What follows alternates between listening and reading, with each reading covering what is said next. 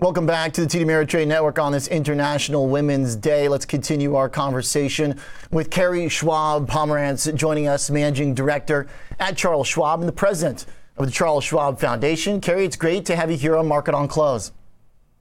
Great to be on it with, on with you, Oliver. I appreciate that. Certainly not your first time on this network. It's a pleasure to have had you here, and uh, great to have you here today on the uh, hashtag Break the Bias International Women's Day. Uh, what does that phrase mean to you, break the bias? For me, it means breaking the bias around finances so that women can have the life that they deserve and that they choose, and we have more financial security for everyone in America. And let me share some of those financial biases, Oliver, and I mentioned them on my Ask Carrie column today in honor of International Women's Day. So there's an assumption that women ask too many questions. And as far as I'm concerned, if anybody said that to a woman, or if a woman ever feels that way, or anybody for that matter feels uncomfortable for asking too many questions, I would say run as fast as you can and go to a different financial institution, because questions are highly critical no matter what, especially when it comes to your finances. There's no bad questions, right? Only bad answers. There's only bad answers and bad managers. There you go. There you go. And then, and then, you know, there's the other, there's the other one that women aren't the financial decision makers in the family. Well, in fact, I think almost one hundred percent of women in, in you know dual households uh, are are actually involved with the finances. And I know there's been times when I've been approached as if I'm not a decision maker. And I'll tell you what, they lose my business right away. And I know that's the same for a lot of my friends. So bad business to just make those kind of assumptions about women. Mm. And then, of course, the one size fits all. You know, women need a pink version or a lesser version of investments. Well, the bottom line is is that is that every portfolio, every financial plan needs to be customized for that individual. There's no such thing as one size fits all for anybody. And then and then lastly, the women are afraid to take risks. Well, here's here, the most successful investors, whether you're talking pension funds, active traders, uh, universities, whatever it may be, they take calculated risk. They take risk that's appropriate for their goals, for their needs, and their timeframes. Mm. And that's exactly what women or anybody should be doing.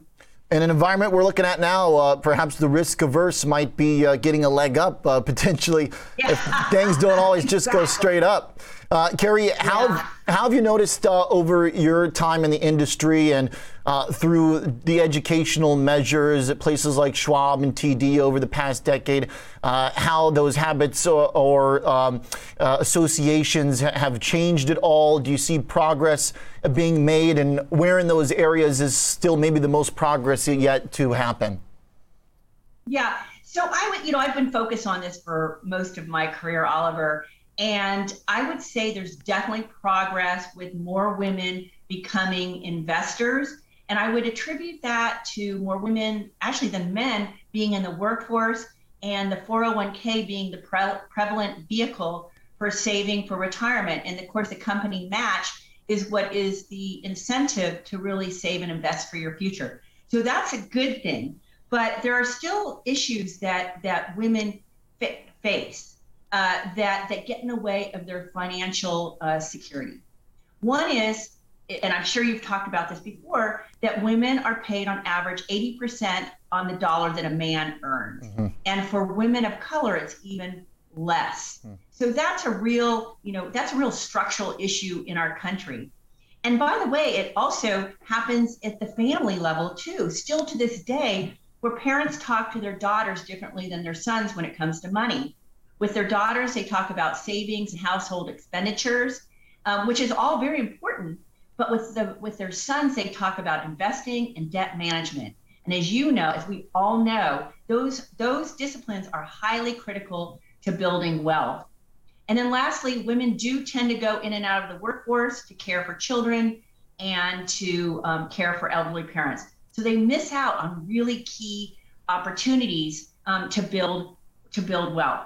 So what ends up happening is we have more, and because we live longer, we have more years of retirement to save for with less money. Mm. So it's really critical that we uh, that we, we're diligent and, and involved with our finances right out of the gate. Carrie, this morning we spoke with uh, Lori Esposito-Murray from the conference board, and she was talking to us about how COVID particularly was a setback uh, with the loss of workforce in general, and then the changing dynamics where uh, American culture kind of defaulted back to the mother as the primary caregiver, and how that's changed Uh, the rate of uh, change for women moving on to C-suite boards eventually, that that pipeline has been uh, uh, hurt somewhat during the COVID period. Uh, your history and in your experience, you've worked uh, with uh, policymakers. You were on the Commission for Women on the Bush-Obama Advisory Council. What today do you think needs to be done, you know, as we are trying to get back to some degree of normal? I imagine there's going to require an extra effort to try and keep up, uh, you know, the gains that were being made before COVID. Uh, is this a particularly challenging moment?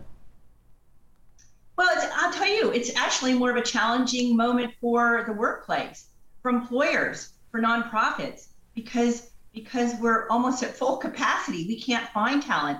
So for women who want to come back, this is the best time because because there is a low supply right now, and this is an mm. opportunity for women to negotiate their salaries. Yes. No, you know, more eighty cents on the dollar, because, and we need you back. So I would highly say this is actually a good time for women. I mean, I, it was definitely very scary.